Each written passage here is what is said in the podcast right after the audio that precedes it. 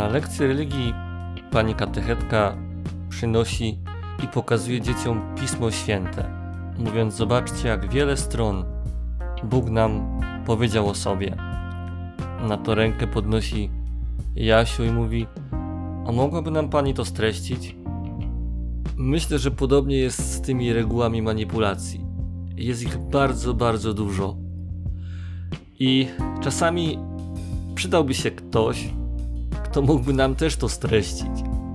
Jest taki profesor psychologii społecznej, który zajmował się tymi technikami aż 15 lat. Robert Cialdini.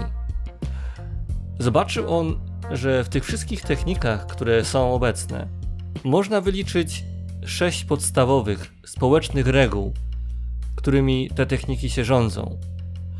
Podzielił je na regułę zasady wzajemności, zobowiązania i konsekwencji, dowodu społecznego, lubienia kogoś, autorytetu i niedoboru czegoś. Przyjrzyjmy się zatem poszczególnym regułom i zobaczmy, w jaki sposób wciąż oddziałują one na nas. Pamiętając także, że w życiu duchowym zły duch także ma swoje reguły, którymi próbuje skusić człowieka do zła i sprowadzić go z drogi dobra.